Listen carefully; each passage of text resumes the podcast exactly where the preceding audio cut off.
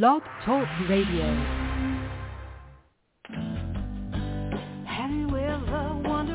Welcome to Mind Shifters Radio with the Forgiveness Doctor, Dr. Michael Ryce.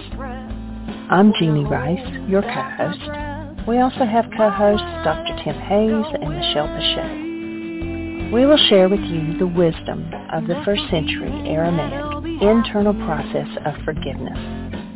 We offer tools and support five days a week. We will support you in building a solid foundation within yourself to live in pure love, in Aramaic, Brachma. Michael is the author of the book, Why Is This Happening to Me Again? For more information about the forgiveness process, please visit www.whyagain.org. And now, welcome to the show, Mindshifters Radio.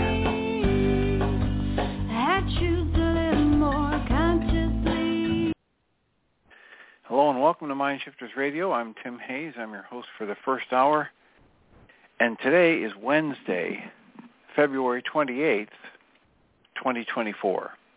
As always, we're grateful to everyone who's joining us here today, whether you're listening live or through the archives, as we spend another couple of hours teaching and supporting people in using some of the most powerful, effective, efficient, and accessible tools I've ever encountered. These tools are available absolutely free through the tireless efforts of Dr. Michael and Jeanie Ryce on the website at whyagain.org.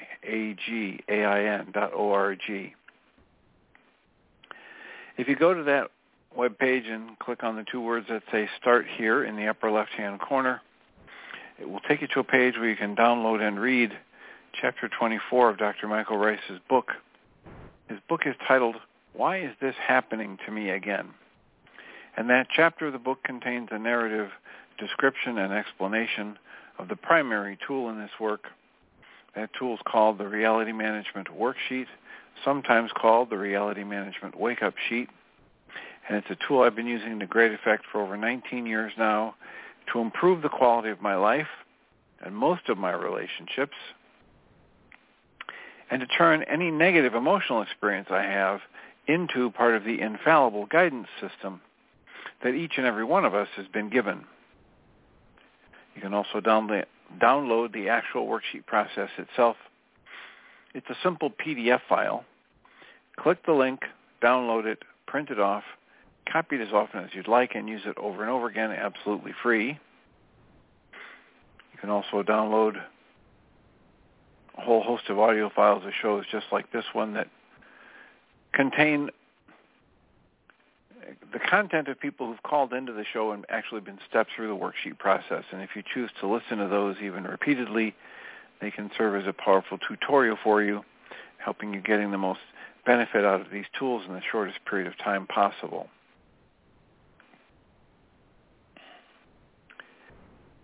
If you type in the three words Heartland Aramaic Forgiveness to your favorite app program, you can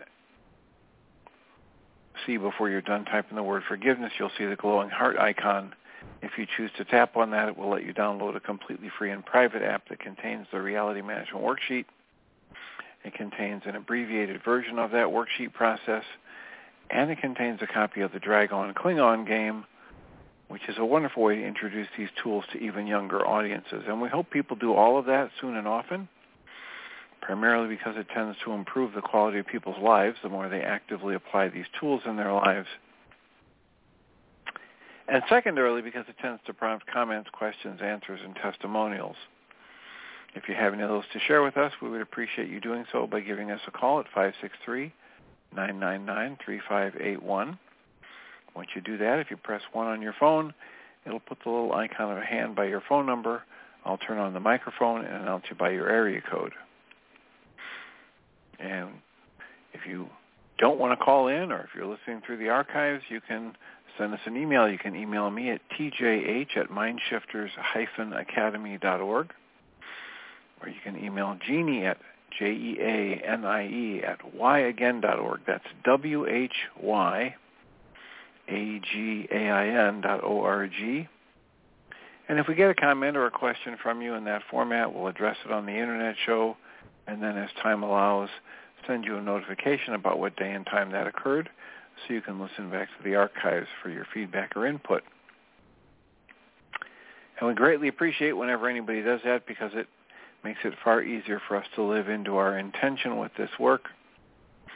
The intention we have with this work is to be of service.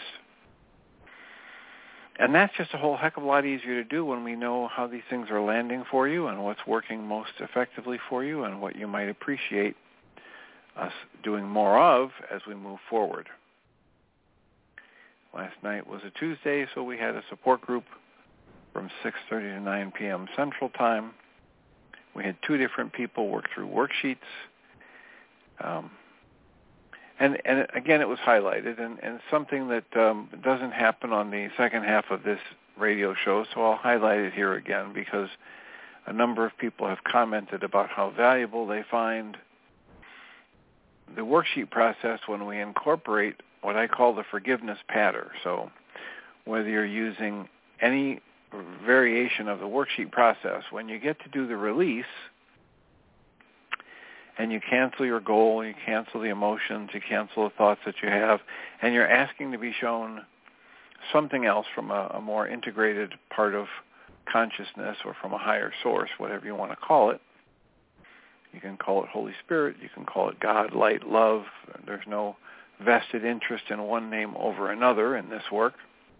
But as you're asking for that assistance in canceling a goal and asking to be shown the hidden part of your mind, I offer a thing called the forgiveness pattern. And this is available absolutely free on the mindshiftersacademy.org website. And it's available as a PDF that you can download and read.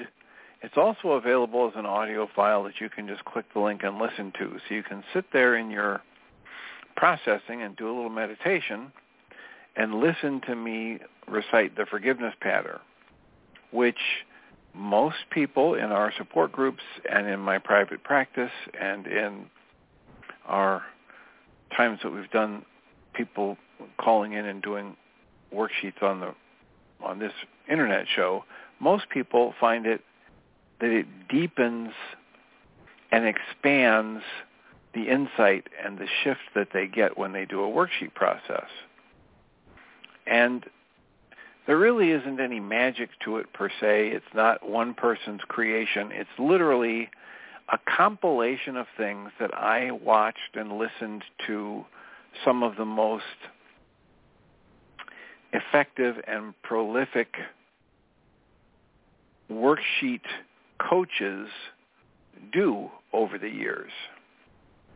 From my times visiting Heartland and my times attending um, workshops with Dr. Michael Ryce in various locations and my listening to input from people on the internet show and my incorporating things that evolved over the last 20 years of doing uh, the support group on Tuesday nights.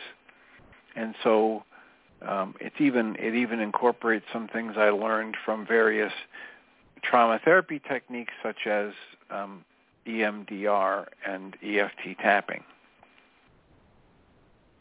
So I just want to highlight that. It's available on the mindshiftersacademy.org website. I have called it the forgiveness pattern because it's just this kind of a meditative response that uh, coaches the individual who's doing the worksheet process into a state of softening and relaxing and allowing things to bubble up with trust and confidence that whatever arises is going to be part of what needs to be seen to help that individual heal and move forward from whatever process they're in. And we we use that pattern every time we do a worksheet on the um, on the internet show and every time we do a worksheet in the support group.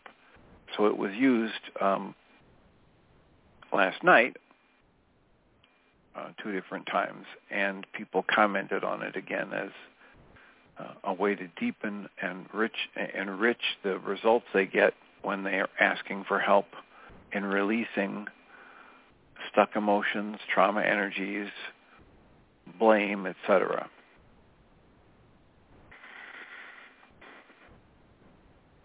So that was one topic I wanted to bring up. Another topic I wanted to mention is this idea of definitions for words and it is it, it frequently amazes me how often people believe they are talking about the same thing simply because they're using words that sound similar. And yet when people start exploring what is the meaning of this use of this word here for me when I use it in this sentence or this phrase, they frequently discover they're not talking about the same thing at all. And um, this was one of the topics that came up when I was listening to the podcast, The One Thing podcast with um, Dr. David Gruder and his wife is also something that just came up this morning when I was having a conversation with somebody that um, they're they're very very opinionated, and in their opinion, um, when they were talking to somebody, they grabbed a hold of this word and said, "You see, that's what's wrong. There's where you're wrong," and they went off on this dissertation about how the other person was wrong, and they were using a word assuming they had the same definition as the person they were talking at. They weren't really having a conversation. And they, they weren't using the same definition at all. When I just slowed it down and asked people to clarify the definition, it was very clear. They weren't thinking of the same thing at all. So here are people, and this is one of the things that a lot of us have witnessed. David Gruder talks about it extensively in his work that people assume they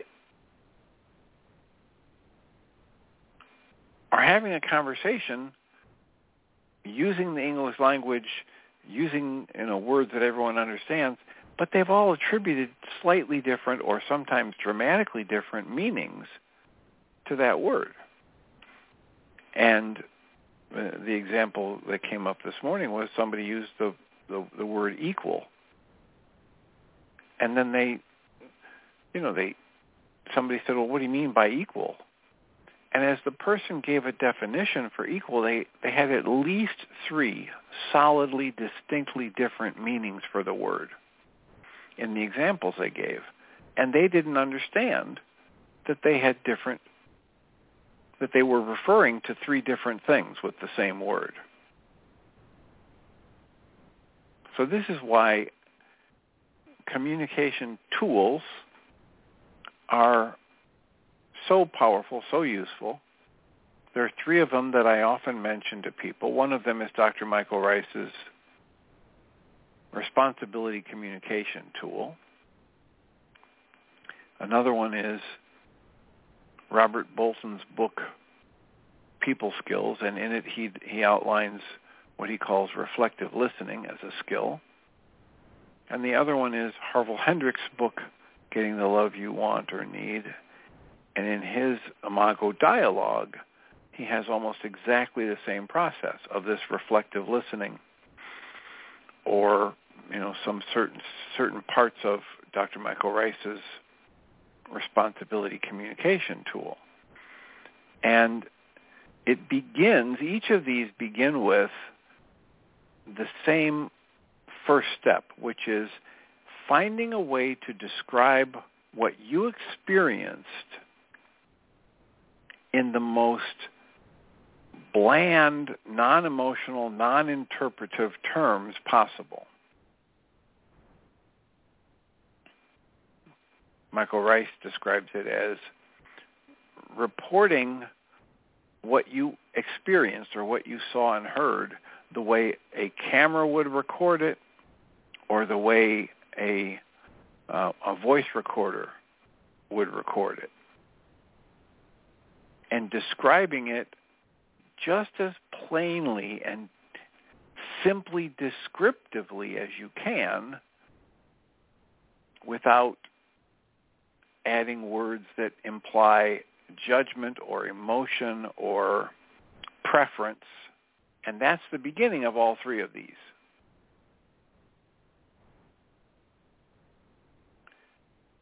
That alone is a separate skill. Most people do not have any extensive practice with describing something without the judgment and interpretation built in.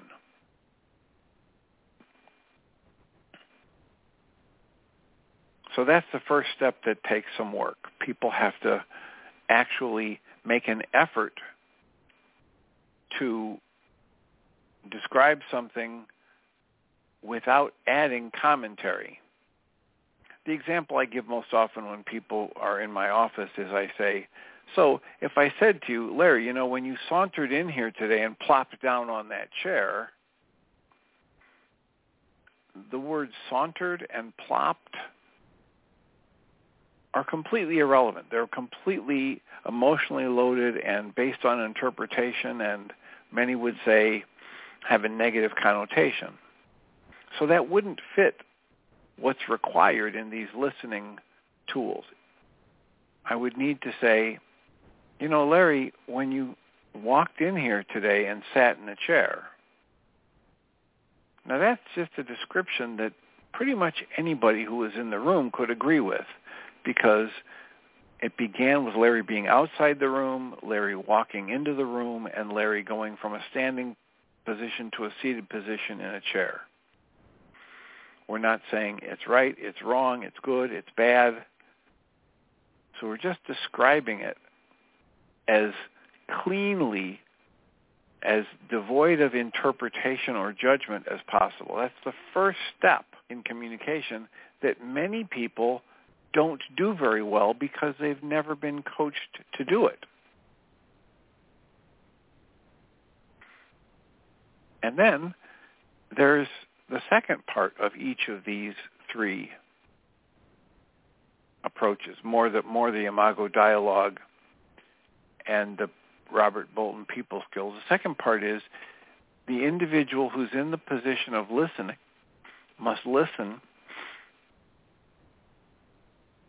without interrupting, must overcome the very strong conditioning that most of us have in this culture to listen with the idea of how to respond. So most people aren't ever actually listening to another person. What they're doing is practicing, even while the other person is still talking, they're rehearsing what they're going to say whenever the person takes a breath or stops talking. And for the Imago dialogue and the reflective listening tool, that's the second skill that's needed. The individual must learn to listen without interrupting and with the only purpose of listening being to be able to repeat to the speaker, accurately repeat to the speaker the content of what they said and the emotions that they're experiencing or describing.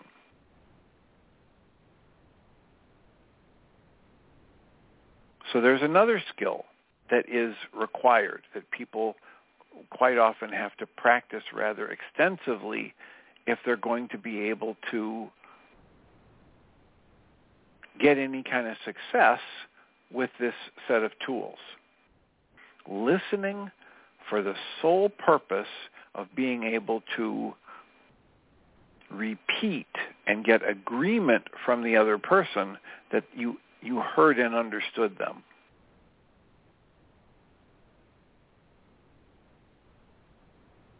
So again, this is only for the Imago dialogue and the Robert Bolton's People Skills book exercise on reflective listening. It isn't so much the, the exact same thing with Dr. Michael Ryce's tool, the responsibility communication. In the responsibility communication tool, the goal is that I map out for myself, that I understand my position, and that I do that from a lens which has me taking 100% responsibility for the perceptions I'm creating and the emotions I generate in response to those perceptions. So it's more an inside job with the responsibility communication tool. And then for all of these, the primary goal of a listening tool is to be able to give people the gift of feeling heard and understood, of having a new level of understanding, not even agreement, just clarity and understanding. And when anyone picks up these tools, if they have any goal other than to increase understanding and a sense of connection between the two parties, they're misusing the tool. That's the only valid goal for either the Robert Bolton's People Skills book reflective listening exercise or the Harville Hendrix Imago dialogue, and I would say the responsibility communication tool from Dr. Michael Ryce. The primary goal is critical because the goal is what drives our behaviors. And if I hold any goal other than I want to give the person in front of me the gift of feeling heard and understood, then I'm not using that listening tool appropriately. And when you use a tool inappropriately, you get, you know, ineffective or cockeye results. So,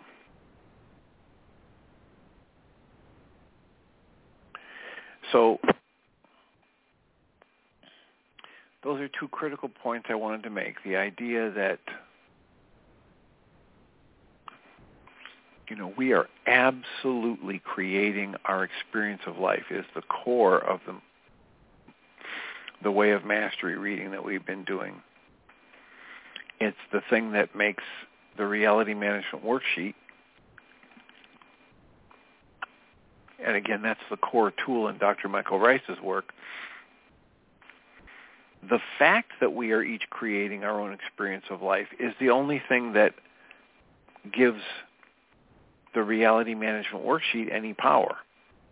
If the fact of the matter was other people were creating, maintaining, creating and maintaining my emotional state, then the worksheet process would be completely worthless. Because the worksheet process doesn't have any aspect of it that's designed to change another person's behavior. And if another person's behavior is what's creating my emotional state, then in order for me to be in a better emotional state, I have to find a way to change their some other person's behavior.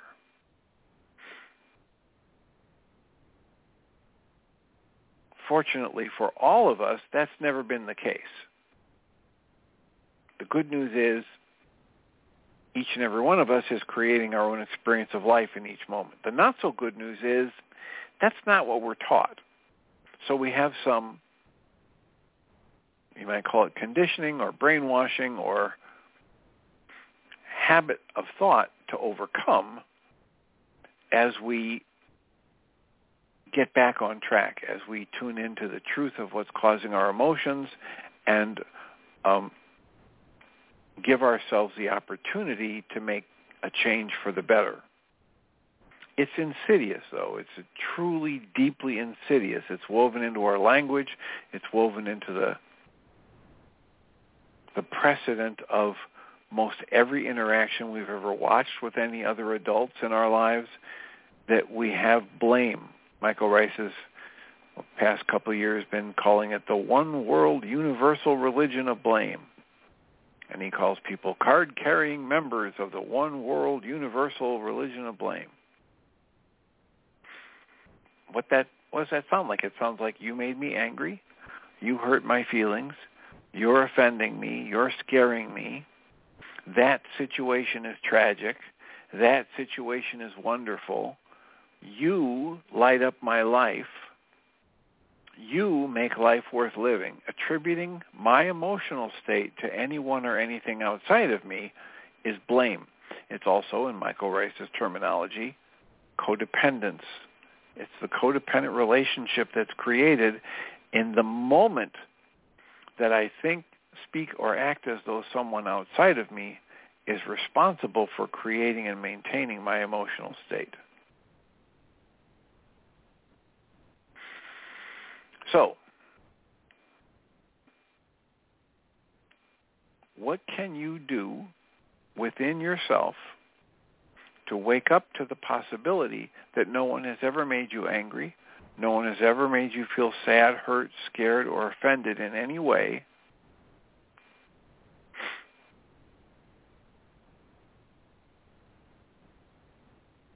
Well, one thing you can do is in the way of mastery and the first lesson.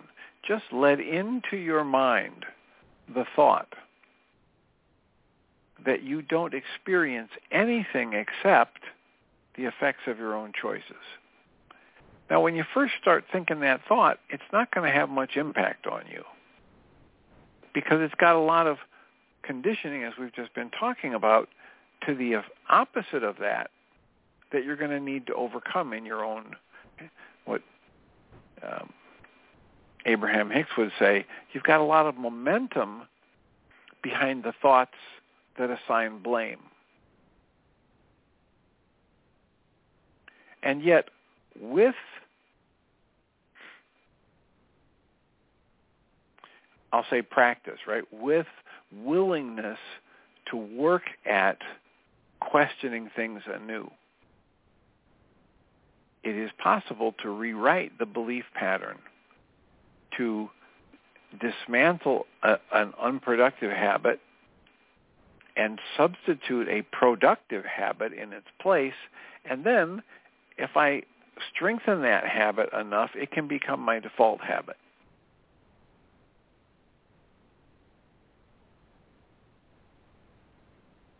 And whether it's, it strikes you that way or not, when we're reading from the Way of Mastery, that's literally what all of it's about. I mean, I think uh, a lot of people that I know that use tools like the Course in Miracles or the Way of Mastery and other deep, whether you want to call them spiritual or self-help books, one of the things that people do when they read these books is they keep reading hoping that as they read, they're going to find some nugget or gem or deep truth that's going to crack things wide open for them. As they do that, they're missing that the real value in the work is the theme that's represented and repeated over and over and over again. That's the true value. That's, you know, the the pearl with limitless value. Not a word or phrase, not a deep truth. Instead of a nugget or a deep truth, the value comes from understanding the flow and the value of creating a new experience, a new way to engage the flow of life moment to moment.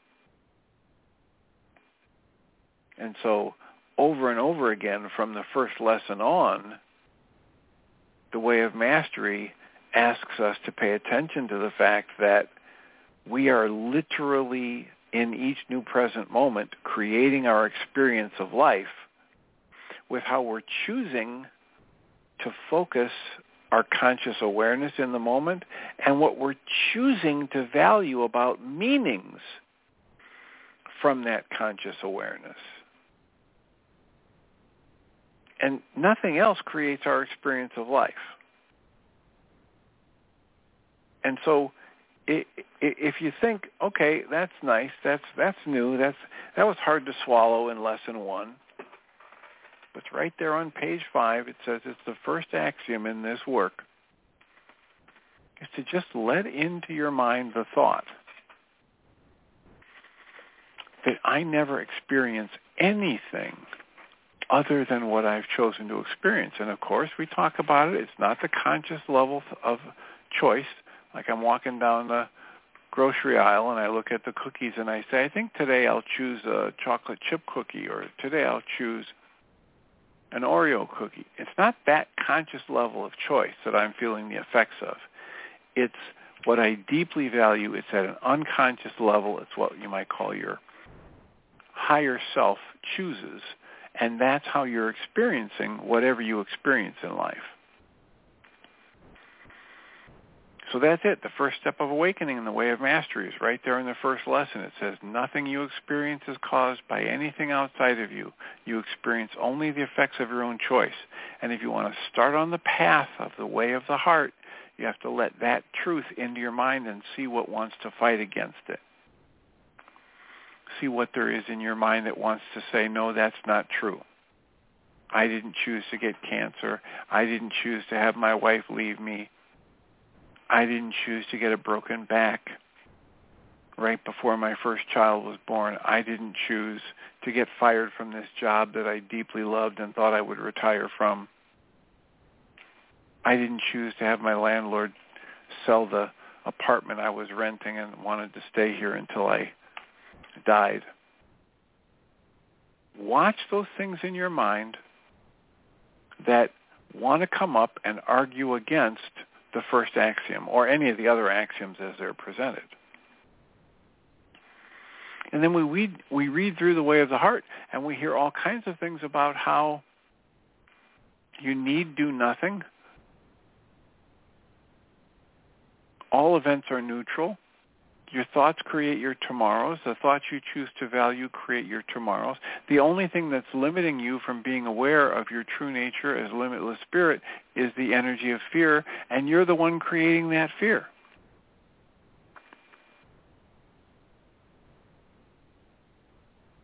We read these different things. They seem quite challenging at different times. The, we learn about the five keys to the kingdom, and we get to choose. Are we going to use those keys to the kingdom, or are we going to fight against them? We hear things like love heals all wounds, and you get to choose for love in each moment. Or you get to choose for fear, and whatever you choose creates your experience over and over again. You have the option to birth the mind of Christ. That's lesson seven. And if you're not birthing the mind of Christ, probably it's only because you're choosing fear or you are buying into the fear that's been programmed into you. And then lesson nine and lesson eight, watch what pebbles you throw into the still clear pool of your awareness. Watch what thoughts you value. Wake up to the truth that you're never a victim of the world you see. You're creating the world you see. It's not the outside world doing this. The outside world is just flowing. All events are neutral. And your thoughts about them are not neutral, but the events themselves are neutral. And then in the tenth lesson, the way is easy and without effort. Well, how could that be? I, I, I work and I work and I slave and I slave and I barely make enough to pay the bills. When you bounce up against these thoughts these suggestions, these statements and questions. You get to find what inside of you wants to argue against them. And then there's your work to sort out what's the actual truth for you. Is it possible for you to look at life in a different way? And in lesson 12, it comes right back to the, the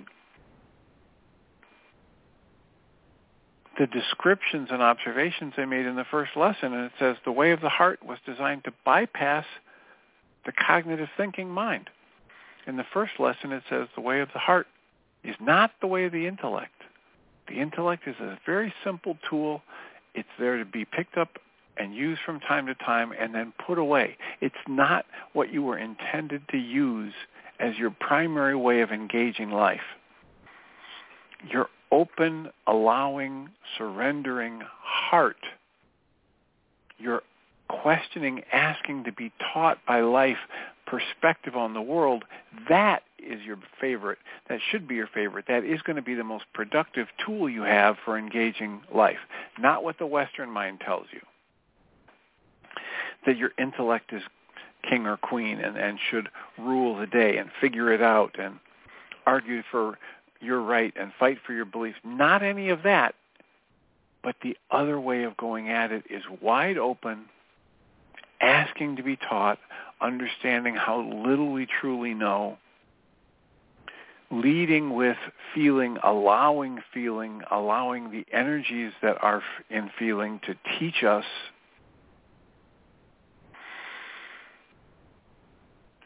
learn to release the attachments you have to thoughts and beliefs and values.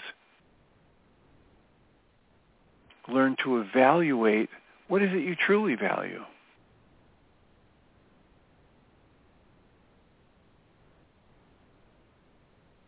And then by the time we get to the first lesson in the second book called The Way of Transformation, they come right back to the first and say, please understand that you are unlimited spirit. Please understand that the thoughts you have about yourself are not your true nature and that you're not limited to that in any way. You are the field of consciousness having an experience right now. And whatever experience you're having has been determined by what you've chosen to value.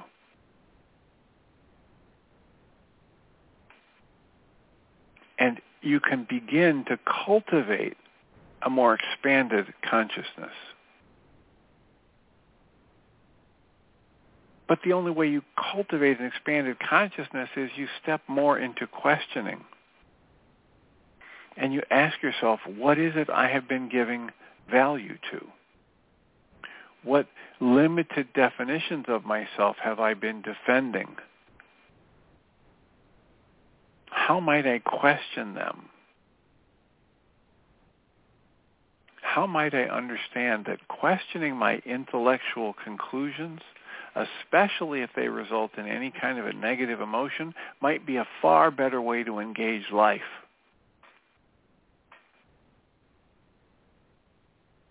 How about if I try to understand the kind of thing that Dr. Michael Ryce was talking about just yesterday in the second part of, of the Mind Shifters radio. He was bringing up something. We've talked about this extensively at different times.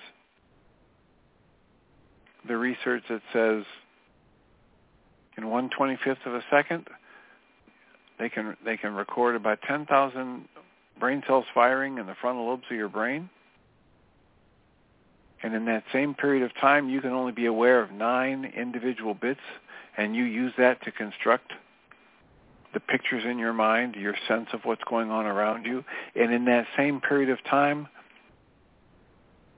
the way I say it is about 20 trillion bits of information are hitting your senses. So 20 trillion bits of information are available for your senses and your mind, your brain is functioning on 10,000 of them and you pick nine of those to create your, your experience, your internal experience. We call it a reality. And you think you know what's going on. And then you want to make it even more absurd. The 20 trillion bits that are hitting your senses, that your senses can register, are probably less than 1% of what's available in that same moment. How could that be? Well, because your senses don't record ultraviolet, infrared, gamma waves, X-rays, radio waves, television waves. Your senses don't record most of what's available in the emotional energy and the thought energy that comes off of other people around you. And it's in your field. This is an energy field within an energy field within an energy field within an energy field. And as Way of Mastery has been talking to us about this, all of this stuff can be available to us if we will ask to be shown if we will step out of the very limited perspective that our conscious logical mind wants us to stick, stay focused on and believe in. The way of mastery calls the intellect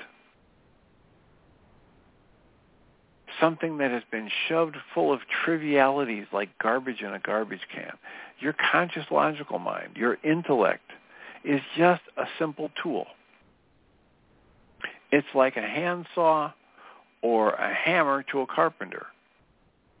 It is not intended to be the primary way you interact with life. It never was.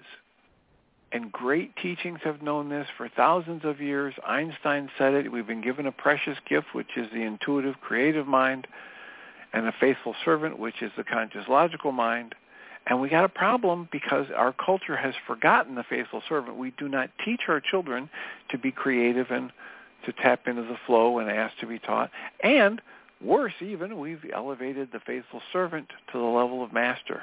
And we have a bunch of people running around thinking that when they think a thought, it must be true. And if it feels good to them, it must be true. And they better go shove it down the throats of the people around them or beat up the people that want to fight against it or you know, actually kill and die for their beliefs or their well-rehearsed thought patterns.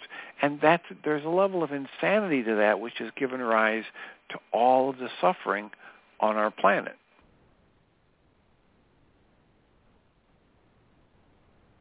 So where's the gem? Where's the one thing that can unlock this? You can go through this book. You'll never find it.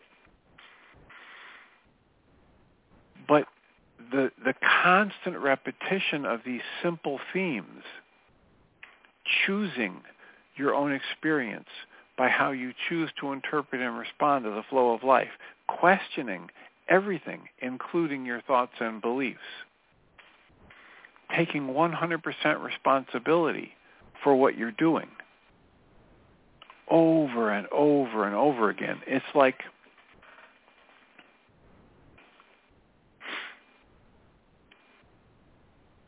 I mean, several images have come to my mind, but it's like, you know, going out and looking for water in the ocean and you're swimming around in the ocean looking for the water and and you just go from one place to another and from one reef to another and and you're searching for water. You're it's everywhere.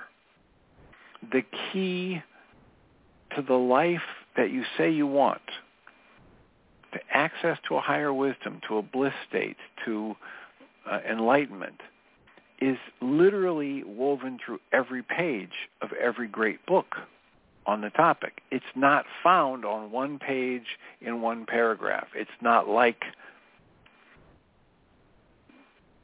you know, there was this the movie The Hobbit, the movie The Hobbit, the book The Hobbit. The whole thing was about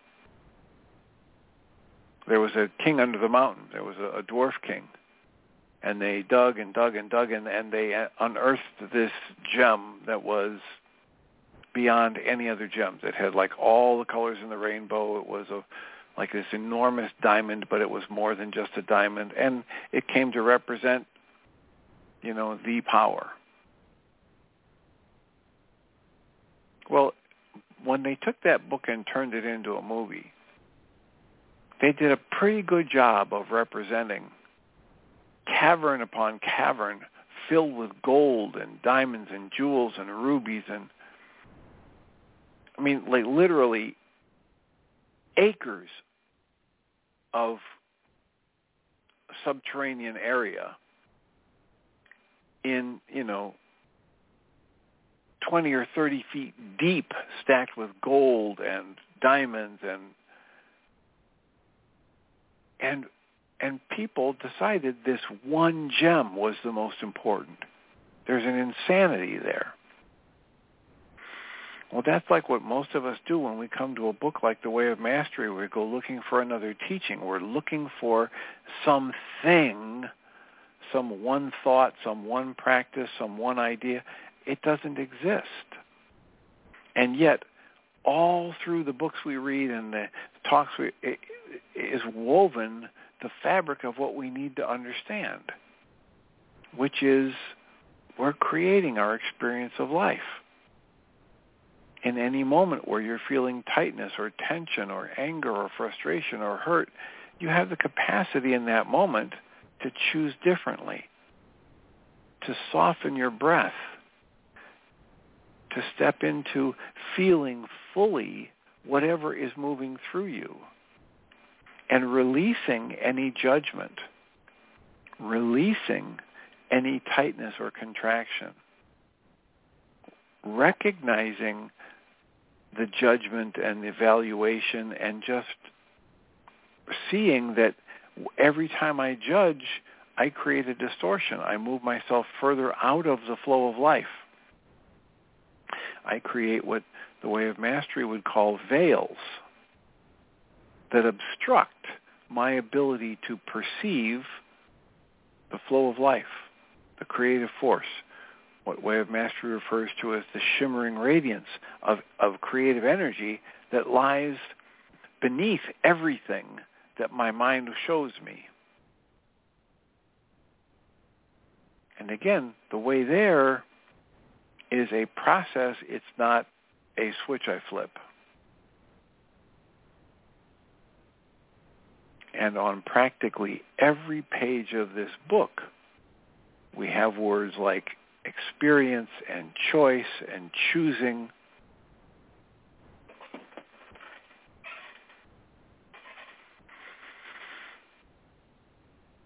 And how do we get there? Well, it's a moment-to-moment thing. It's prior to every breath. It's it's the awareness that I am constantly all day, every day, from the time I wake up in the morning till the time I wake up in the morning, because as this says, there is no downtime. I am creating my experience of life. I am choosing to value some thoughts, energies, or activities over others.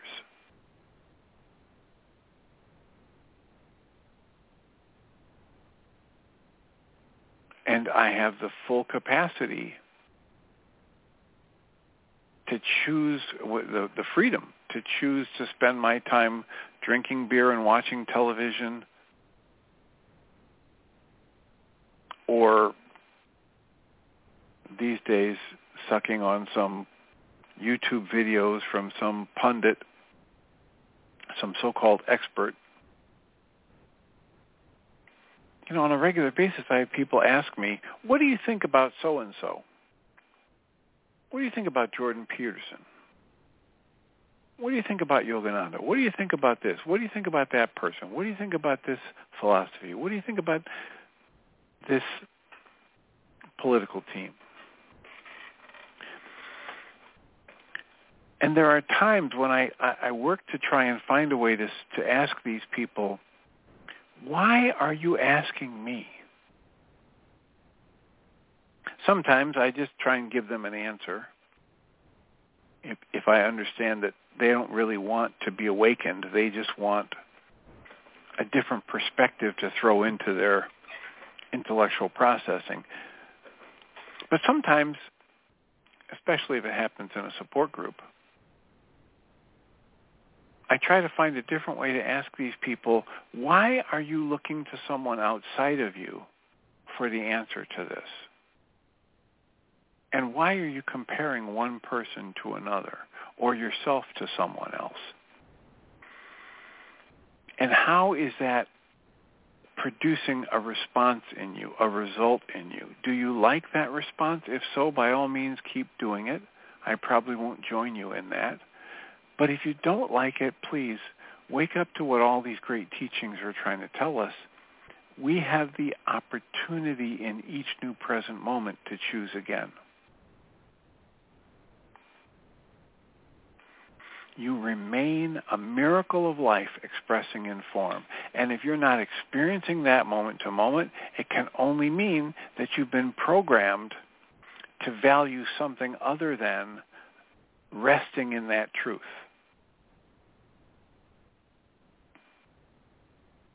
there's a line here in the 14th lesson that we read a couple of few days ago where it says, I've often said that the world is merely the reflection of the insane choice to deny love and to be devoted to fear. The world is diametrically opposed to the capital T truth of the kingdom the world or the reality that you're creating in your world and these interactions you generate between you and other people who think that their reality is more valid than yours, that actuality of life is the opposite of the world you've created. Your belief that you understand what's going on is a form of psychosis.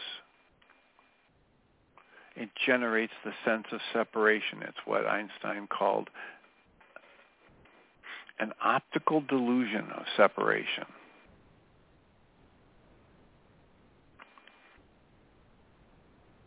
The way of transformation, it says right here in lesson 14, rests on the complete reversal of the thought system you have learned in the world.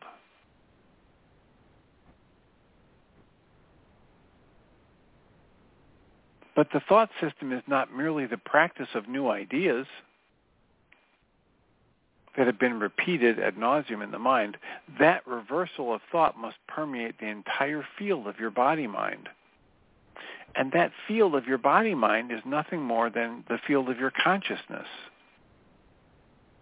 So you have to be willing to change what you think and feel and believe in and question everything prior to every breath to achieve the transformation that they're pointing towards in this book. And if you do that, if you're willing to say, you know what? Having an entirely different experience of life is so important to me I'm going to work at developing the consciousness that can be aware of what I'm thinking prior to every breath. And I'm going to develop the ability to question everything I think I know. I'm going to develop the part of my mind that can watch as an observer and catch the earliest warning sign that I'm judging or comparing And I'm going to step back from that and ask to be shown what's absolute underlying truth. Where's the love of life? Where's the energy of creation itself expressing in this moment? And if you start doing that, you will move into a place, as they talk about in Lesson 14, where you'll start to recognize, hey, you know what? My whole body feels different. I just feel like being loving in this circumstance. I feel completely safe. And I remember when these kinds of circumstances, they would have elicited sadness, hurt, fear, and anger in me. But now I just feel like, you know what? This is just a beautiful place to be because I can extend the love of Christ in this moment.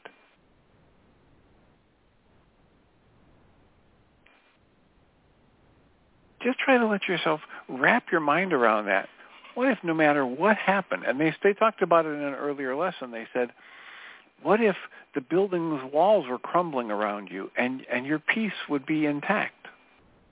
What if you checked your bank account and it was empty?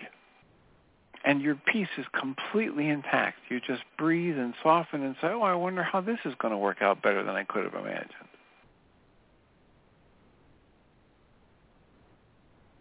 Do you miss as we're reading the way of mastery and we say, "Oh, I wish you would I wish you'd keep going and I really want to, I love this lesson or that lesson." Are you missing the fact that this is what they're pointing us to?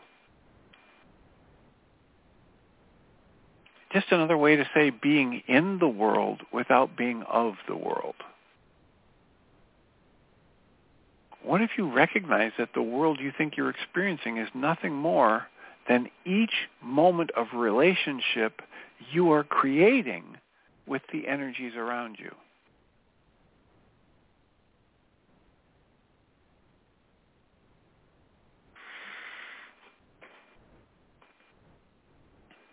The core of the work is all in almost every page and almost every chapter.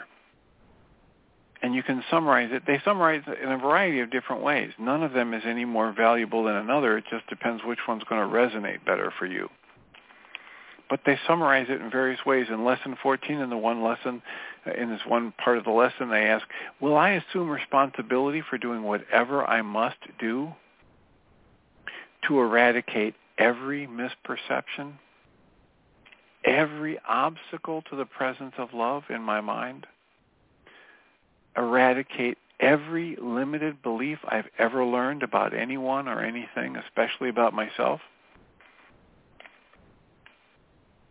You know, that's in lesson 14. Back in lesson 12, they said, hey, listen, you might not want to read on into the, the next book called The Way of Transformation. You might not want to go into lesson 13 until you have satisfied yourself that you've dismantled every negative judgment you have for everything that's ever happened in your past.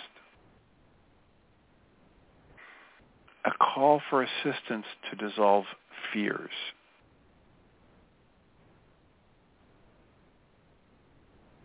What if you were to call out across space and time to every experience you've ever had?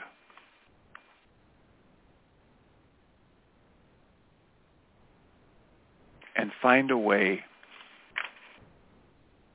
to go within and ask, have I taken the time to fully focus on every lesson in this work? Have I been through everyone I've ever judged and locked in a prison? Have I been willing to ask myself, who do I know in my existence that I've judged and locked in a certain box? And then I just decided this is all they are.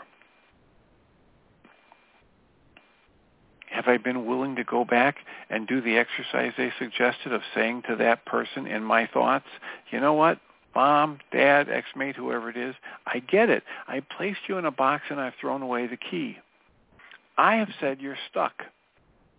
So from my experience, I've created a, a, reality in which you're stuck. So I'm going to release you from that box so that I might be released. Here we are, not even a full two lessons later. They're asking, will I assume responsibility for doing whatever I must to eradicate every judgment, every misperception, every obstacle to my awareness of the presence of love, every limited belief I have ever learned or created or given value to about anyone or anything, especially myself. If you're looking for a gem, if you're looking for a key, it's in practically every word, but definitely on every page. And you might choose one of these summary statements to hang your thoughts on or to use as the home base that you keep coming back to. But please understand, this is a process that you're being called into. This is a way of experiencing your life from 100% responsibility. And this is what they call the way of the heart which leads to the way of transformation, which when practiced leads to the way of knowing. So that's my offering for today. I will remind us all that we come from love. We're made of the stuff we call love. We actually are love, and everything else is false. And I'll turn on the microphone for and welcome Jeanie Ryce. Thank you, Dr. Tim. I enjoyed that. It's a good lesson, as all of them are. You're welcome and deserving. Have a wonderful show. Thank you. So welcome everybody to the second hour of Mindshifters Radio.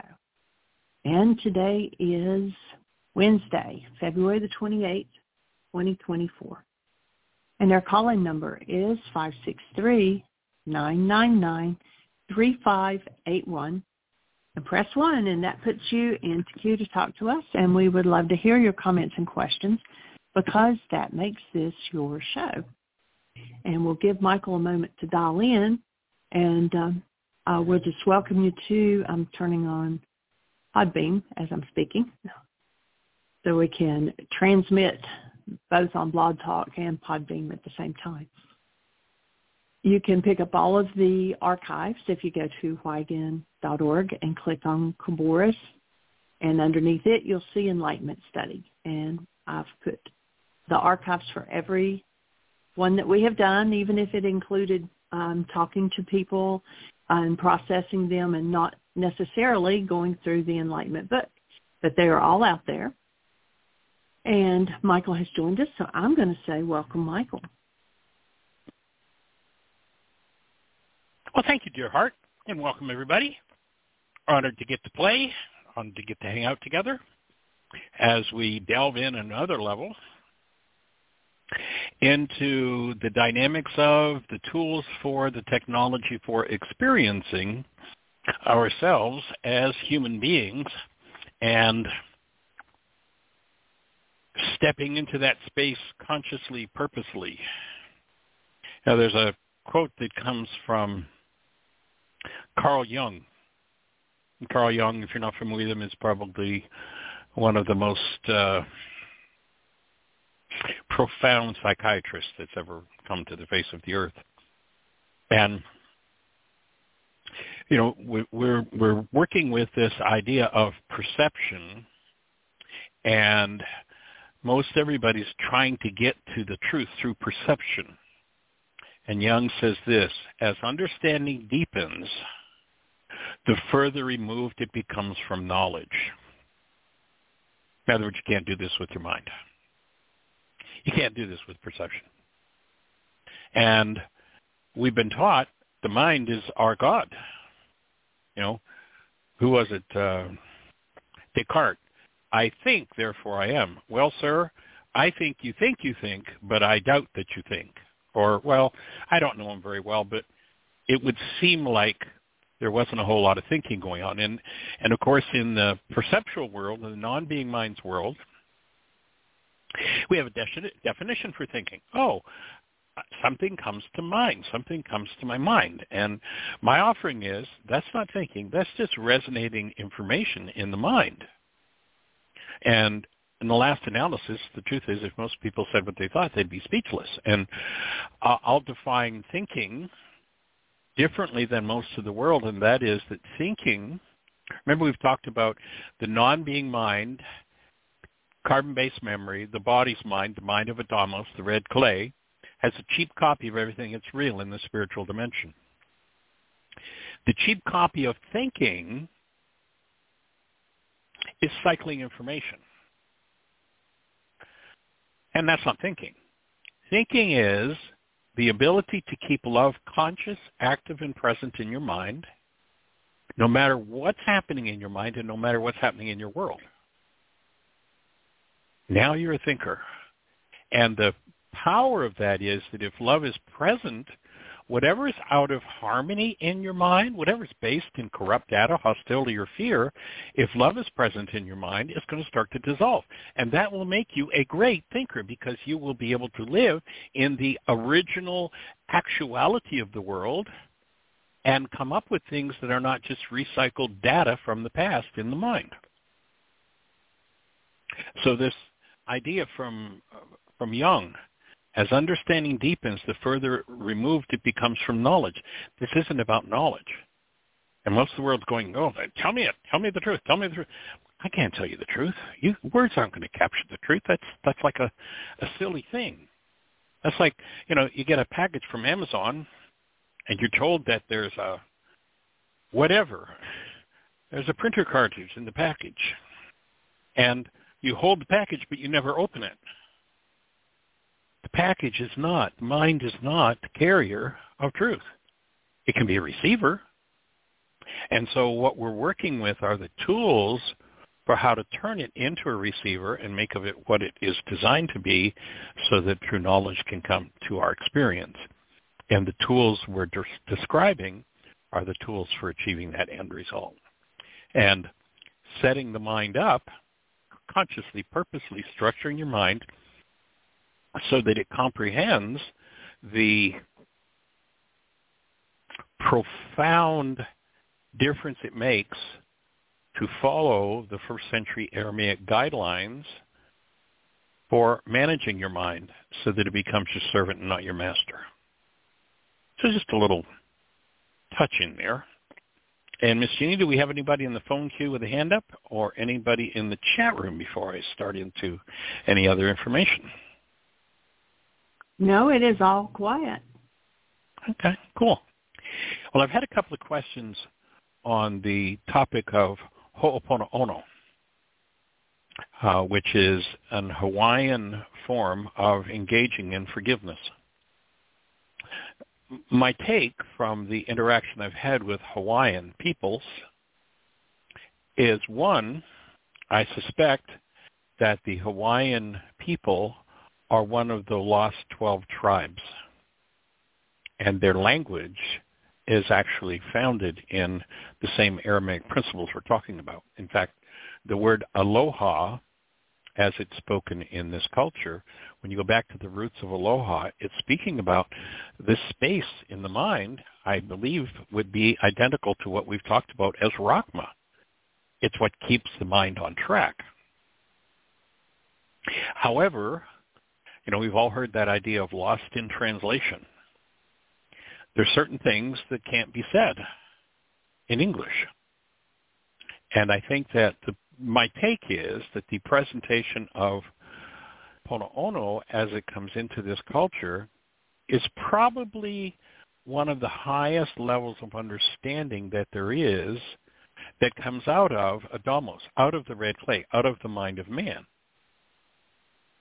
But what comes out of the mind of man at its very highest, its peak, and I think oh, Ho'oponopono is probably that, is actually just starting to scratch the surface in the world of actuality. So if you're not familiar with Ho'oponopono, it basically has four key statements. And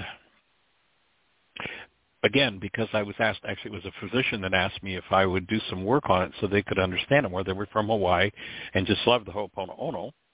And so they asked me if I would give them some insight into what my thoughts were in the light of the first century Aramaic teachings of Yeshua. So the way that it's taught, you know, you've got someone that's brought disturbance or upset in you, and there are four phrases you use with them. One is, I love you. Two is, please forgive me. Three, I'm sorry. And four, thank you. So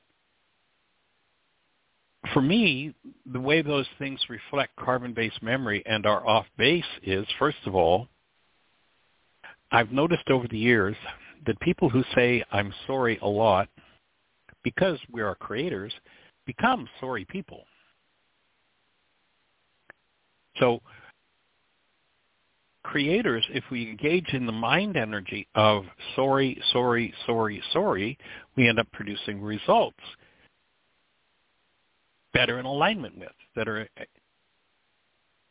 connected to that. So our first step would be we suggest you never ever say the words, I'm sorry again. Now that doesn't mean you don't take responsibility and apologize if you make a mistake. We have for that we have the apology tool um, in this work. Never say you're sorry. But if you are going to be responsible, then you want to be responsible for the language you put into your creative process. You know, if you listen to Yeshua, he says the power of life and death is in your words. And we could expect anything that comes out of perception that maybe sounds good will always have a twist in it at the end. If it comes out of carbon-based memory, if it's coming from the storage system called carbon-based memory up, it's always going to have a backward twist in it. So the apology tool goes like this in the why work. First of all, it's ownership. You take ownership. I made an error. And I apologize for my error. Now, if I've made an error and I apologize for my error, we've got two people applying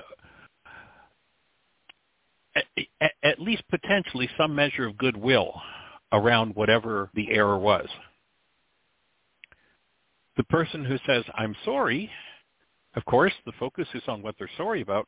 Now you've got two people who are focused on something that they both regret or have some sort of ill will around. Whereas if I take responsibility, I'm introducing goodwill into that space. So I made an error. I apologize for my error. And then, rather than focusing on what the error was, if you get two creative minds focused on an error, then you're going to tend to create more error. But if you get two minds focused on the correction of that error, so now having acknowledged my error and apologized for my error, taken responsibility for, it, I'm going to speak into the creation and into my connection with this other person, the replacement, the behavior I'm going to do in place of my error.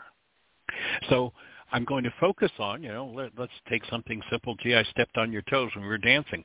I apologize for that. Not I'm sorry. I stepped on your toes because if you're focused on sorry and I'm focused on sorry about toes, there's going to be more of it. But if I'm focused on I apologize, I take responsibility for stepping on your toes. And in the future, when we dance, I'm going to be very careful how I move my feet so that you're taken care of.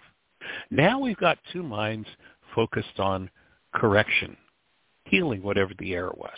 First step. The next statement in the Ho'oponopono process, please forgive me. Now, that language perpetuates the error of the culture that I'm supposed to let you off the hook for what's happening inside of me. Or you're supposed to let me off the hook for the pain that's happening inside of you. If we're both focused on the pain, what do you suppose is going to happen? We're going to get more of it. So we suggest you never ever say the words, forgive me, and you never ever say the words, I forgive you. Never forgive anyone for anything because you can't forgive anyone for anything. We have a technology that comes out of the first century Aramaic language, and again, I think in its original form in Hawaiian, probably, although I don't know it factually, not not for sure, probably it's a whole lot closer to first century Aramaic forgiveness. So in Aramaic, there was a technology that was taught by Yeshua 2,000 years ago for removing the roots of, accessing and removing the unconscious roots of generated pain. And as you remove those unconscious roots, then one gets to be free of that pain. Now forgiveness becomes effective. Why is most everybody letting everybody else off the hook instead of forgiving? Why is everyone using the tool of pardoning? And it's a valid tool. I let you off the hook. You you did something crazy, and I'm going to let you off the hook for that. I'm going to pardon you for that. If I call that forgiveness, then I think I've done my forgiveness work. I'll never actually do my forgiveness work. So if I choose to pardon you, or I don't, that's one thing. Now, having pardoned you, let's say you did something really crazy, off the wall, illegal, immoral, you know, and you've owned it, I can offer a pardon for that. Okay, so I let that off the hook. And now I recognize that what you did resonated some pain in me, and now I'm going to go to work removing, forgiving that pain in me. Remember we talked about in Aramaic, there are two words missing from translations. Every time that Yeshua speaks about forgiving someone, they, you know, we're told that he said, forgive your brother. He never said, forgive your brother. If you were to translate the Aramaic passage correctly, he said, forgive as to your brother. In other words, if you're my brother and we interact and you bring up pain in me, I'm going to forgive as to what you have brought up in me. I'm not going to forgive you. Never forgive anyone for anything. Pardon if you will, but apply the technology of forgiveness inside of you to free yourself from that unconsciously generated pain that you've projected into your brain's image of another. Remember when we go into denial. What's denial? When I think or speak as though something outside of me is the cause of what's moving inside of me, I'm in denial. When I go into denial, you know, you made me mad. My mind generates a perceptual construct that becomes the guide for my life. You made me mad. I've now taken a lie and told my mind to reinforce my lie. By saying, you made me mad, I'm saying to my mind, mind, you can only show me evidence that, sh- that tells me that he or she is responsible for my anger. So now I'm cut off from the root of my own anger. I'm dissociated literally from the true cause of what's moving in me, and I've projected that very content, the cause of it, into my brain's image of you, which means literally when you resonate in me what I haven't dealt with, that I'm in denial about and dissociated from, which you're going to do, you know, or somebody is. If I hold an energy in me, I hold a literal moving pattern of energy that is going to draw a like pattern to it. Resonance. It's going to draw somebody in to do it. When that person does that behavior that I have so much pain or trauma about that I never want to have happen in my life again, and, and the more I don't want to have it happen, the more I intensify that energy and bring it about, oh, I don't ever want this person to reject me again. Oh, I don't ever want this person to talk badly about me. Oh, I don't ever want that. Well, I just set up a field, and guess what's going to happen? I'm going to pull somebody in to do that. So cut off from the root of what I hold to be true, my lie, by my denial, I use the dissociated pain in me literally to build my perception, my construct of another, and they show up in my mind literally structured out of my unresolved pain. And I'm by that act I'm cut off from being able to resolve that pain. And that's what's led the world to play this game of I'm going to let them off the hook because it's obvious to me. I mean, I can see it right there in my brain. They're the cause of my pain. Well, your brain's a liar. Don't believe it. Don't believe in all appearance. Your brain creates appearances according to instructions and goals. Don't always believe the appearance that your brain or your mind give to you. So once again, forgiveness is a technology for removing that unconscious pain. Pardon that person if you choose, but using the, the words, I forgive you, accomplishes letting the other person off the hook, but leaves forgiveness undone. Now again, go back to Yeshua. The power of life and death is in your words. Speech regulates everything, perception, cellular memory, cellular chemistry, and the whole creative process, what happens in your physiology. So once you understand that and learn the difference, rather than I love you, please forgive me, I'm sorry, I apply forgiveness inside of myself to remove the pained content that I have hidden from myself by blaming you. When I try to use the words I love you, when love is a noun, it's not a verb.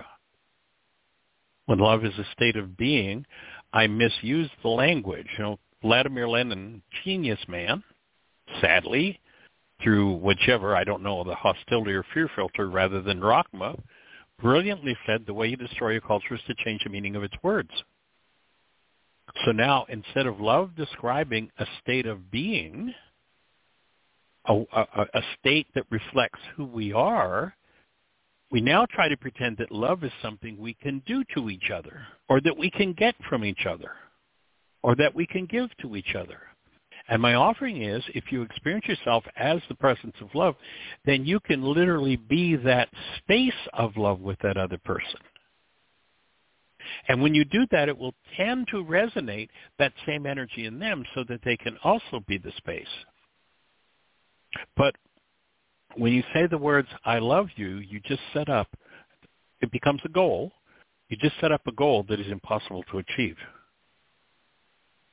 You can be the space of love with someone, but that's not loving them. And when you misdirect the mind, the mind will make all kinds of efforts at love, at behaviors that reflect the condition called or being. But when you give it to the mind as a goal and as a verb, something to do, the mind can't resolve that goal. The mind can't achieve that goal, and all it does is create stress. And if you give someone the goal, or you say to them and you reinforce it with pain and trauma, you better be love them. And of course, if you've got, let's say, for instance, guilt in you, or you've got rage in you, by holding guilt or rage, you'll resonate somebody into do guilt and rage, something that will bring that up in you. And then holding the goal to be love or loving them, and they resonate your rage, what comes next? Oh, I failed at loving them. Now I've got guilt to add to the to the pile. So forget this I love you stuff. Because the replacement for that is I cherish you. Yes, I cherish you. And when I am clear that I am a creature, a being that's made of love, that perhaps has lost my way, lost my awareness of myself as love, then I can begin to remove those things that have caused me to lose my way and return to the truth of who I am. Saying I love you in a relationship creates huge problems because it's an impossible task.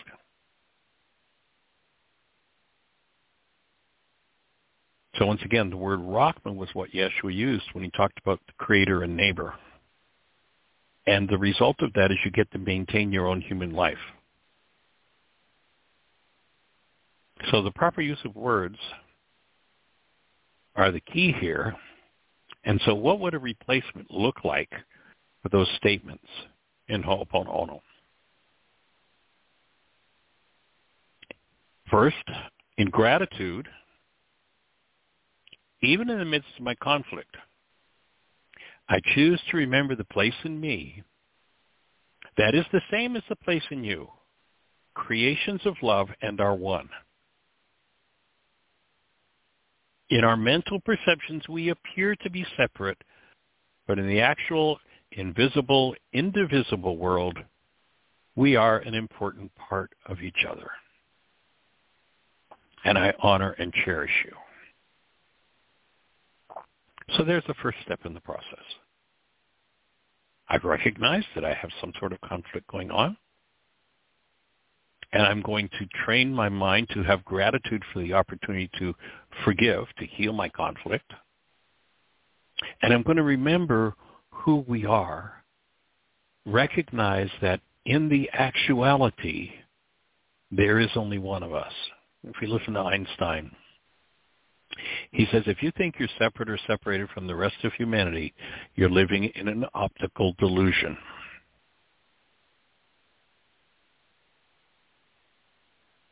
So while it appears in my mind that we're separate from each other, there's this optical delusion. I recognize that in the invisible, indivisible world, we are important parts of each other, and I honor and cherish you. Namaste in the Hindu language is a word that most nearly approximates that. I acknowledge and accept responsibility for my misperceptions and errors. I apologize. I now choose to focus on correction of my errors and commit to act out of love toward both myself and you. So that would be the second and third step. And then let us join in canceling the goals we hold that drives the pain in either of us so that that pain may be uncovered and undone in us. So this is an act of joining in uncovering and undoing the pain that is in each of us. And I do that for my, our generations, and throughout the whole of creation. And then I've added uh, Lakota Sioux, which is another Aramaic-speaking population in the world, Mitakuye Oyasin. Dakota Native American Sioux language. The words Mitakuye Oyasin are words that are used if you're going into a healing ceremony, if you're going into a sweat lodge, you know, you stop at the door of the sweat lodge and you offer this acknowledgement in this language, Mitakuye which, as I understand it, most clearly translates in our English language to for all our relations. I'm not going into this sweat lodge for healing just for me, but I'm going into it for all our relations. And all our relations includes the two-legged ones, the four-legged ones, the insects, for the healing of the whole of the oneness which we are. And so that would be my replacement for the language of I love you, I'm sorry, please forgive me, and thank you. And of course the gratitude we used in step one as a starting point. In gratitude, even in the midst of my conflict, I choose to remember the place in me that is the same as the place in you. We are creations of love, and we are one. In our acknowledging that in our mental perceptions we appear to be separate, but in, in the actual invisible, indivisible divisible world, we are important parts of each other, and I honor and cherish you. Namaste. I acknowledge and respect, accept responsibility for my misperceptions and errors. I apologize. I now choose to focus on correction of my errors and commit to act out of love toward both you and myself. Last step, let us join in canceling the goals we hold that drives the pain in either of us so that we join in that space of healing, uncovering and undoing the pain that each of us holds, not only for ourselves, but for the whole of the creation, all our relationships. Mitakuye So for anyone that was um, that I've had that conversation with, that would be my take on Ho'oponopono compared to first century Aramaic forgiveness. And I suspect that might arouse a thought or two, a question or two. So if you're out there in listener land and you're in one of those stations where we can't see you, our call-in number is 563 999 3581. 563-999-3581. If you call that number, you're listening to the show live. And then if you have a question, if you're out there in listener land, listening on your phone, if you push one, that will raise a hand in the control panel, and through the magic of technology, Gene will introduce you by your area code, and we'll be having a conversation. So, Ms. Jeanie, do we have anybody out there in the phone queue with a hand up or anything happening in the chat room? We do have a hand up, and it's either Carrie or Mark, not sure which. Awesome. And they're probably going to give us an update from the other day. Yay. Hello, brother. Hey, welcome, young man. It's rhythmatic. Uh, I, I, Namaste. How are you? I'm having difficulty coming into the presence after being in the infinite with you and listening to your voice just now. So I'm trying to re- regather my mind and put words to it. Um, well, we'll take a moment and breathe with you. Thank you.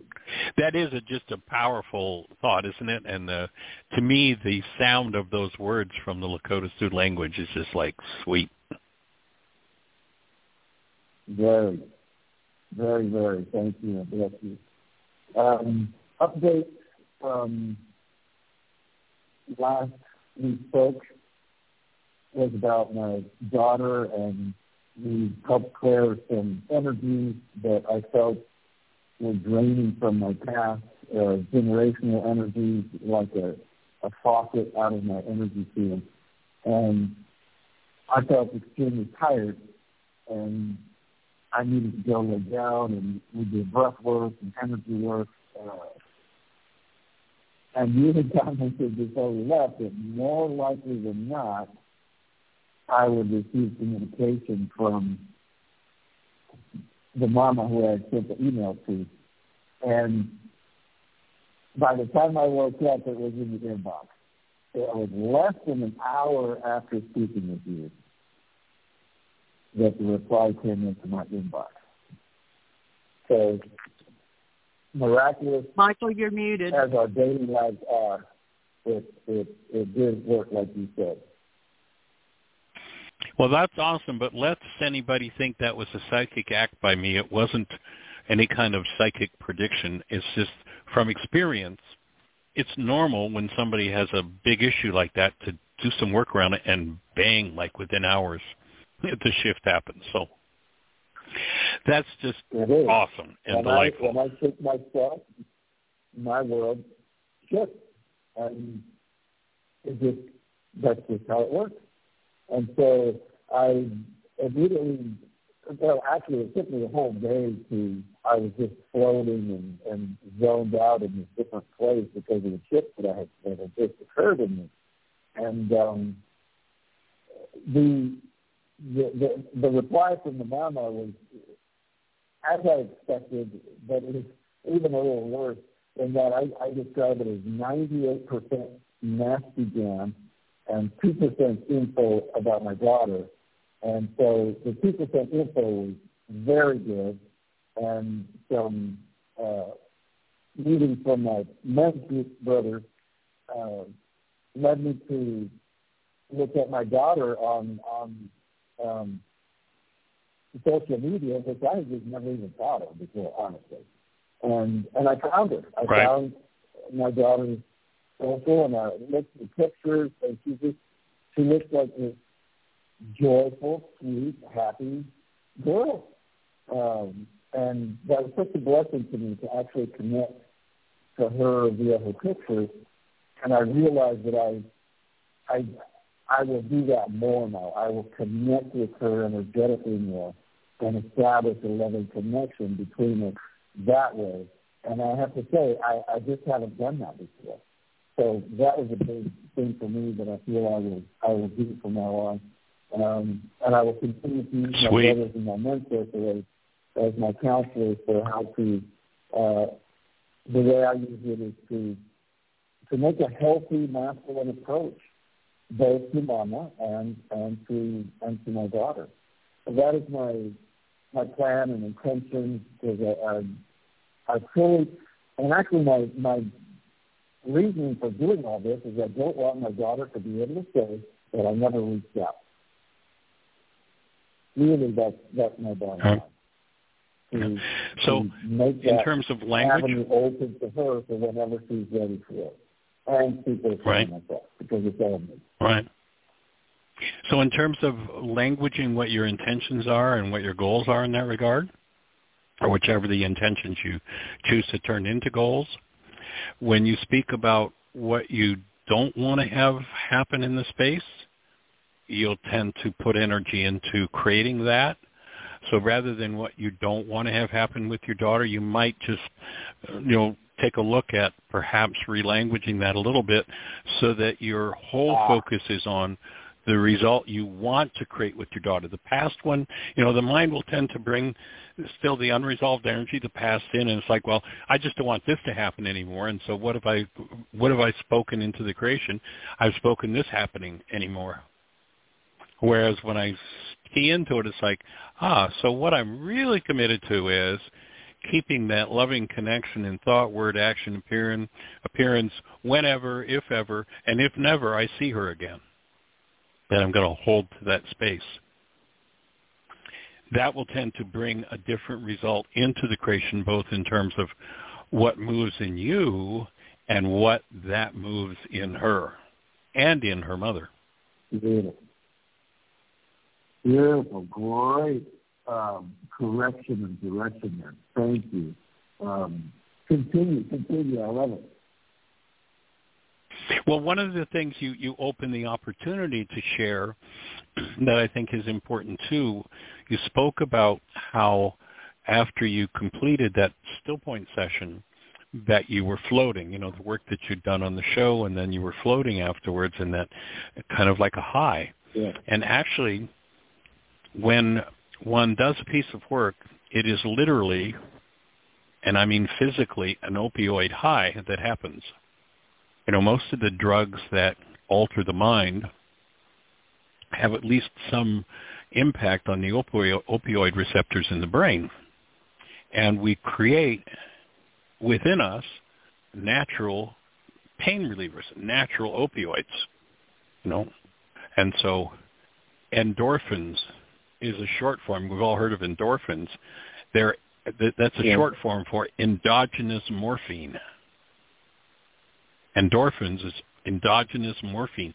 It's what's created inside of us to anesthetize against our pain. And so when I spend a lifetime anesthetizing myself and and basically what happens is the the energy that is off the mark that I bring in primarily through mind energy though not always just that if it is pain inducing then my structure will tend to create endorphins that go into solution with that pain and nullify it, neutralize it. But it's still there and it's floating around in the system. when I finally take that toxic energy that's in solution with the endorphins and I pull it out and I remove it from my structure, the toxic effect is gone and I've liberated those endogenous molecules of morphine within me and I get high.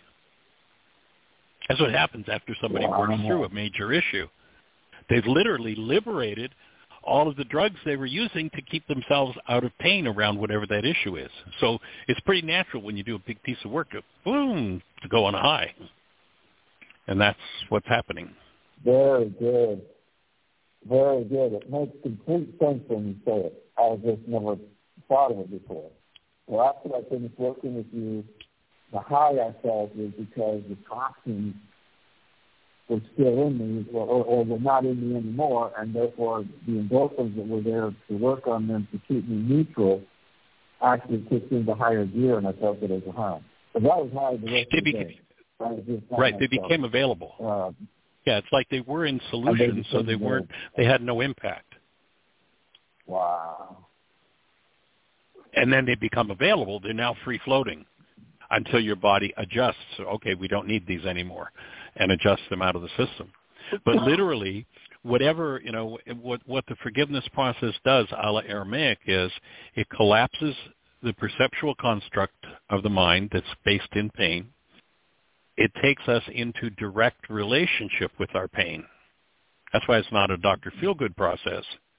If I uh, deny and dissociate from my pain, I use it to, then to build my brain's image of someone else and I'm still feeling the pain, but I only experience it indirectly through my brain's image of them. And I think, oh, see, they're the cause of my pain.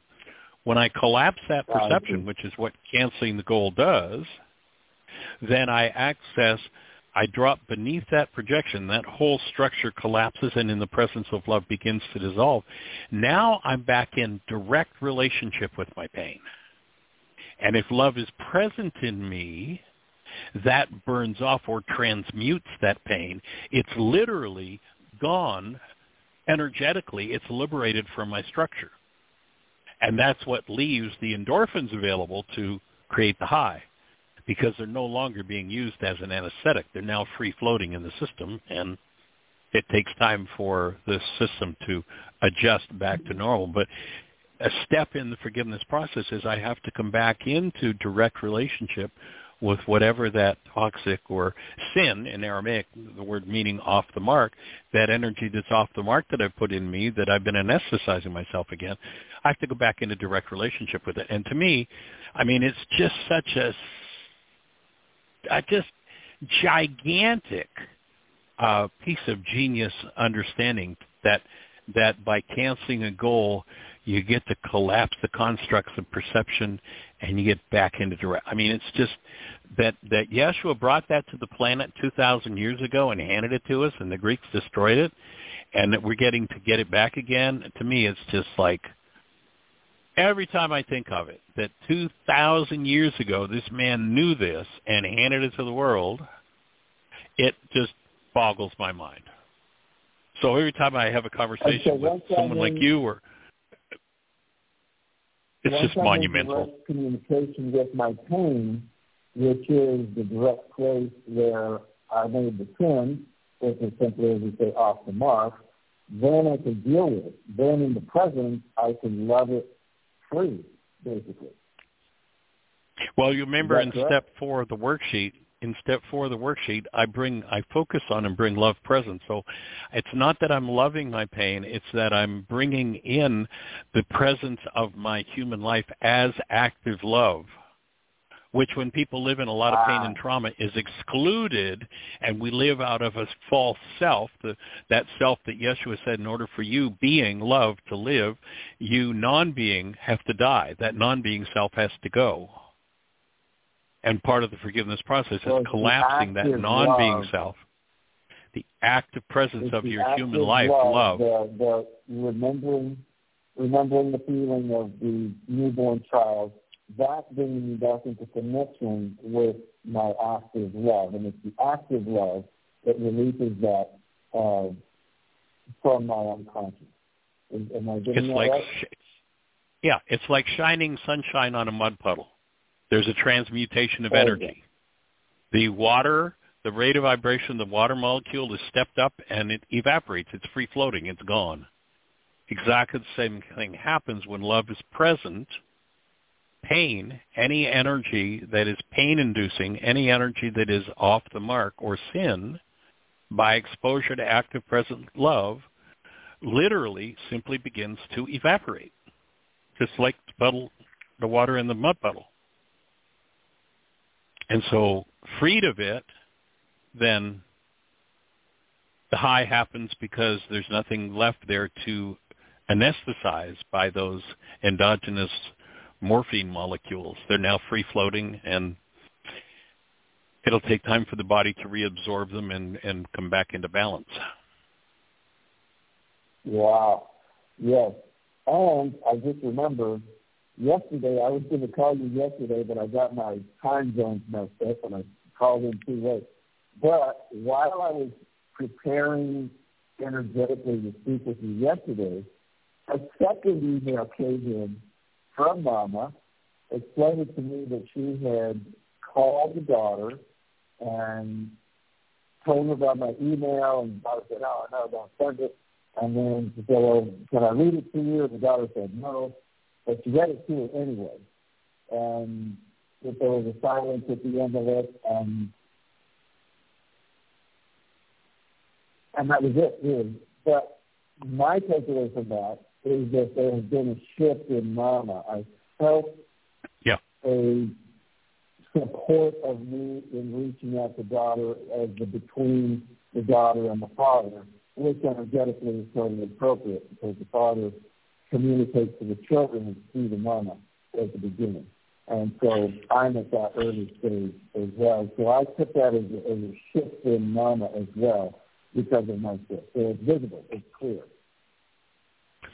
Well, the only thing we know of in the material world that can stop the high energy wave when it leaves the mind as we think a thought, like all matter is totally and completely transparent to it. The only thing that can take on or absorb that wave is another set of brain cells with a matching frequency. So as long as you're in hostility or condemnation or what have you about mama, you're continuously, literally, that, that energy in you is, you know, by definition, bring the physics idea in, energy is motion, and everything that's in motion sets up an energy wave. You know, imagine throwing a, a, a pebble into a pond. What happens? A wave occurs. The motion of energy of hostility or fear creates a wave, and if there's another set of brain cells that matches it, then it's going to join and intensify that same energy in that other set of brain cells. When I collapse that and I'm no longer radiating that, then the resonance of that energy in that other person, it doesn't matter if they're on the other side of the planet or if they were on the moon. The energy pattern in them changes as well. That's what yeah. led me to say, and because I've observed it over and over and over again, it wouldn't surprise me if you get an email today. Because literally, you know, it's, Jeanie likes to use the example of, of uh, tug of war. if you're in a game of tug of war with someone, you know, you pull the rope, you know, my rage, her intense, you know, anger, my fear, her what, boom, boom, boom, boom. If I drop my rope, her game's got to change. Can't do anything else. Energetically, it is literal physiological resonance on the level where we believe in physiology. And so I'm when I hold a particular energy, I'm literally sending out a lasso and if there's anybody in town that's got the matching bag of garbage, I capture them by the neck and pull them right in and pull the behavior out of them. There they are doing it to me again. You know, that's the essence of my book. Why is this happening to me again? Again, because we're creators. For most people, while we're living out of carbon-based memory, the most powerful creative force is held in the unconscious. That's what led Yeshua to say, you must forgive from your heart and that word heart in our modern Hmm. updated language would be the unconscious. It's not the physical organ, and it's not a bleeding heart statement, forgive from your heart. He's literally saying you've got to go into your unconscious and remove that which you just put into your brain's image of another, if you ever expect that that person's going to change. Because as long as you're sending out the instruction, as long as you hold that connected to your brain's image of them, you're continually continuously pardon me sending out instructions that says please come back and do that to me again please come back and do that to me again when i let go of it they go well why was i even doing that? You know it's like that was silly.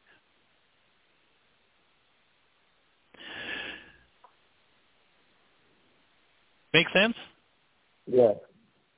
Yes. Beautiful Yay. perfect sense i'm i'm I was, i'm typing typing notes uh all along. And um, I'm so grateful to you for the work you're doing and for your impact on my life, the way your wave has impacted my life uh, from your pebble in the pond. And it's important for each of us to bring in our own puzzle piece. I need to bring my puzzle piece to the to the puzzle, otherwise it's not complete. It's not there. And of course, exactly. then I realized that my puzzle piece and your puzzle piece are the same puzzle piece we just think they look different, but they're really not. It's all me. Yes. Yeah, and in the ultimate actuality, we all share exactly the same purpose. When we come down into this world of form, each form with its own genetic history and such has a different mode of expression of, of that purpose. But ultimately, in the actuality, we all come from and carry the same primary purpose. Our secondary purposes are unique and individual, but primarily, uh, to me, we all have the same purpose. And, you know, at this stage, I mean, who knows what it's going to be when seven and a half billion people wake up one morning going, oh, I recognize that I am love, and oh yeah, that person I thought was my enemy, well, we're actually connected. Mitakuye Oyasin, you know, for all my relations, we're cleaning this up. You know, what's the purpose? What's the game going to look like when seven and a half billion people wake up doing that? I don't know, but at this point, it's uh, it's definitely about healing. So joining yeah. you in that, my friend. Yeah, something's going to happen. Yay. Well, any other thoughts for you? Any other way we can serve you today? Oh, uh, brother, um, I'm complete for today. We'll be calling in again as we go along, and um, and when I get stuck again, because I was I was pretty stuck with um, holding on to the tug the yeah the tug of war rope, and and I didn't know where it was. I didn't know where it was attached. And it took your assistance and being in this vortex of the um, Aramaic forgiveness space of love for that to happen. Just, just being in this space with you and that big energy release that came from there. I did get a sense of the ancientness of it, as I mentioned then. And and I can yeah. still sense it. It's like the old yuck yuck masculine collective of the dark, unhealthy masculine that a big, big part of it drained away. And of course, I realize that's Sweet. just one layer of the onion. It's just another layer, and we need, and I need to keep working it. So when I get pumped again, I'll be calling you because work works, and I appreciate. Well, I'll hold the space that you uh, you enter into the habit of putting the pen to the paper and just collapsing any of those things as they come up. You know, one of the things that uh, you know, Dr. Tim when we first started doing this show, he'd been doing uh, this work for I think five or six years, and he was a listener on the show. And this goes back 12 years ago. And for the first, oh, I don't know, eight or so years of doing the show, seven or eight years, he was on the show every day and we kind of became co-hosts. You know, we'd kick things back and forth. We'd have a conversation about the whole thing. And um and then, you know, there came a point where Tim said, "Well, I'm I'm ready to do my own show." It's like, "Great. Let's do we'll make it 2 hours instead of 1." But one of the things that he would share is, you know, as a psychologist, clinical psychologist in practice for I think at that point about 4 decades, he shared that over the years, um, he and other psychologists would, you know, they'd hear about this psychiatrist, a psychologist that was doing this great work, and they'd go and study with him. They'd do their workshop or their intensive or whatever it was, and he found that, you know, he'd come back and and he and you know other friends that were psychologists that would be joining him. He's like, and this particularly we went to go study with this famous psychiatrist or famous psychologist and and they produced these miraculous results and we all went home and none of us could produce those results. And his take was the thing that attracted him to this work was that he could take that worksheet and hand it to anybody and if they do it they'd produce the same results as me or you or him or anybody else you know, the formula is in. Here's the tool. You don't even have to believe it works. If you just use it, it'll change the energetic patterns.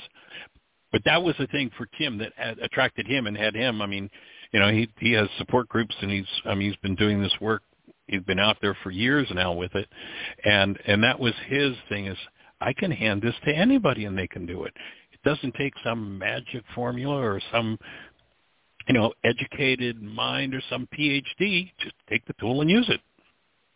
And to me, that's the power that's and the beauty good. of it. So pass it on. Yeah, and I did, I did remember that, um, yeah, to pass it on, that um, I did some worksheets yesterday on Mama, and it, it's interesting to me to see the difference, slight change from one to the next. I, I, it feels the same but then something else will pop up, and it's just, just a thin layer, a thin layer, a thin layer, and how amazing that that works too. It just works. Well, you would probably enjoy, I don't know whether Carrie's got or not, you'd probably enjoy watching our workshop, Healing Through Relationships, where we explain the dynamic of what we call the file folder effect. There's a workshop we do called Healing Through Relationships. one of the things we talk okay. about in that workshop is the file folder effect. And the file folder effect basically says when one set of brain cells fire in the mind at the same time as another set of brain cells, they literally wire together. Yeah, and okay. until the forgiveness work is done, if one aspect of that issue fires, the other one's going to go in, come into play. And what tends to happen is, through resonance, we're drawn to relationship with people who have matching bags of garbage. It's resonance. It's energy. Yes. And yes. and most people call relationships based in matching bags of garbage love relationships. That's why 50 to 60 percent of them end in divorce because they're actually based in matching bags of garbage. Now, that's a beautiful thing when you realize that you can move out of being a, a, a card-carrying member of the one world religion of blame where it's somebody else's fault, right. and you recognize that you and your partner have matching bags of garbage and when your partner resonates something out of your bag of garbage instead of going attaching it to your brain's image of them and if you've been in relationship where you have, which I hear you describing, you break those attachments, you're freed from it, they're freed from it, and you get to play a whole new game of aliveness in your relationships. A, a whole, new game, of joy. I call those matching dents. Mm, yep, that's it. yep, right on. so we join you in knocking out all the dents that any of us have and being restored to the shiny new human beings that we are, in, in essence, that we are always, regardless of the dents we take on. Yes. And thank you, brother, and thank you, Jeanie, for being there. Um, I know you shifted my life, and I'm grateful for that. And I thank you. Delighted to be on the team. Honored, my friend. Thank you. Glad you shared it with us. There'll be others who will get to listen to the process you went through, and they'll also gain and benefit. And there's a great principle in the Course of Miracles that says, when you are healed, you are never healed alone, and millions yet unborn will be touched by the work you do. So thanks for your willingness. Beautiful. Joining you in it. Yes, yes. Well, Miss Carrie, what's on your That's mind right. for today? You got any thoughts for us? Oh, not a lot of. I'm just here on the sidelines on this one. But great awesome. to have you sharing your wisdom. Delighted, honored. We've been hanging out for a long time, Carrie. Mm-hmm. Got to be something in the range of about four decades now. Yeah. Well, I'll connect with you soon. I I'll, I have some cool things I want to talk to you about, but not today. Okay, cool. But I'm thinking it was about 40 years ago that uh, we first met in Kalamazoo. Yeah. Yeah. At least forty, maybe even more. It might even be a little more than 40. Yeah, yeah, it might be more like 42 or 43. what it's very fun! cool. Generations. Pretty awesome. Pretty awesome. Well, I'll look forward to that conversation that you have in mind. And in the meantime, we'll hold the space for you guys to have the best year yet of your eternal lives together. And uh, delighted to be connected with you. Glad to be sharing the planet with you both. Thank you, brother. Lots of love. All right. Thank you so much. Blessings. and Take much care. love to you guys back. Adios. All right. Watch. And you resonated as you each spoke those words, much love. One of the things that Jeanie and I did last week, one of the things we like to do is movies. It's a great place to process things. But we, a local theater here, which is kind of interesting. We're in this little town in Bristol, Virginia, and you know, backwoods southern Tennessee. And um, the local theater was playing the um, film One Love, and so we went to see. It- It's a story of how, um, oh, what's his name? Um, name's not coming to my brain's in a whole different vibe right now. In any event, if you happen to see, if it's happened to be playing, uh, go and see the film One Love. It's really quite powerful, quite sweet. Bob Marley. Bob Marley, yeah, Bob Marley. And uh, the music is great in it, but also the story that's weaved into it. What uh, what brought Bob Marley to be, you know, being the stand for love in the world is pretty powerful. And we're down to the last minute or so, so I'm just going to say thank you, everybody, for joining us. Delighted that you've been here, and uh, you know, pass it along. When we finish the show, you can go to the archives, go to whyagain.org, whyagain.org. There's a microphone in the middle of the page. Click on it. Drill down to today's date. You can download or you can create a link or pick up a link to the today's show and pass it along. Appreciate you. Have a blessed one. Best year yet of your eternal life. Blessings. Bye-bye.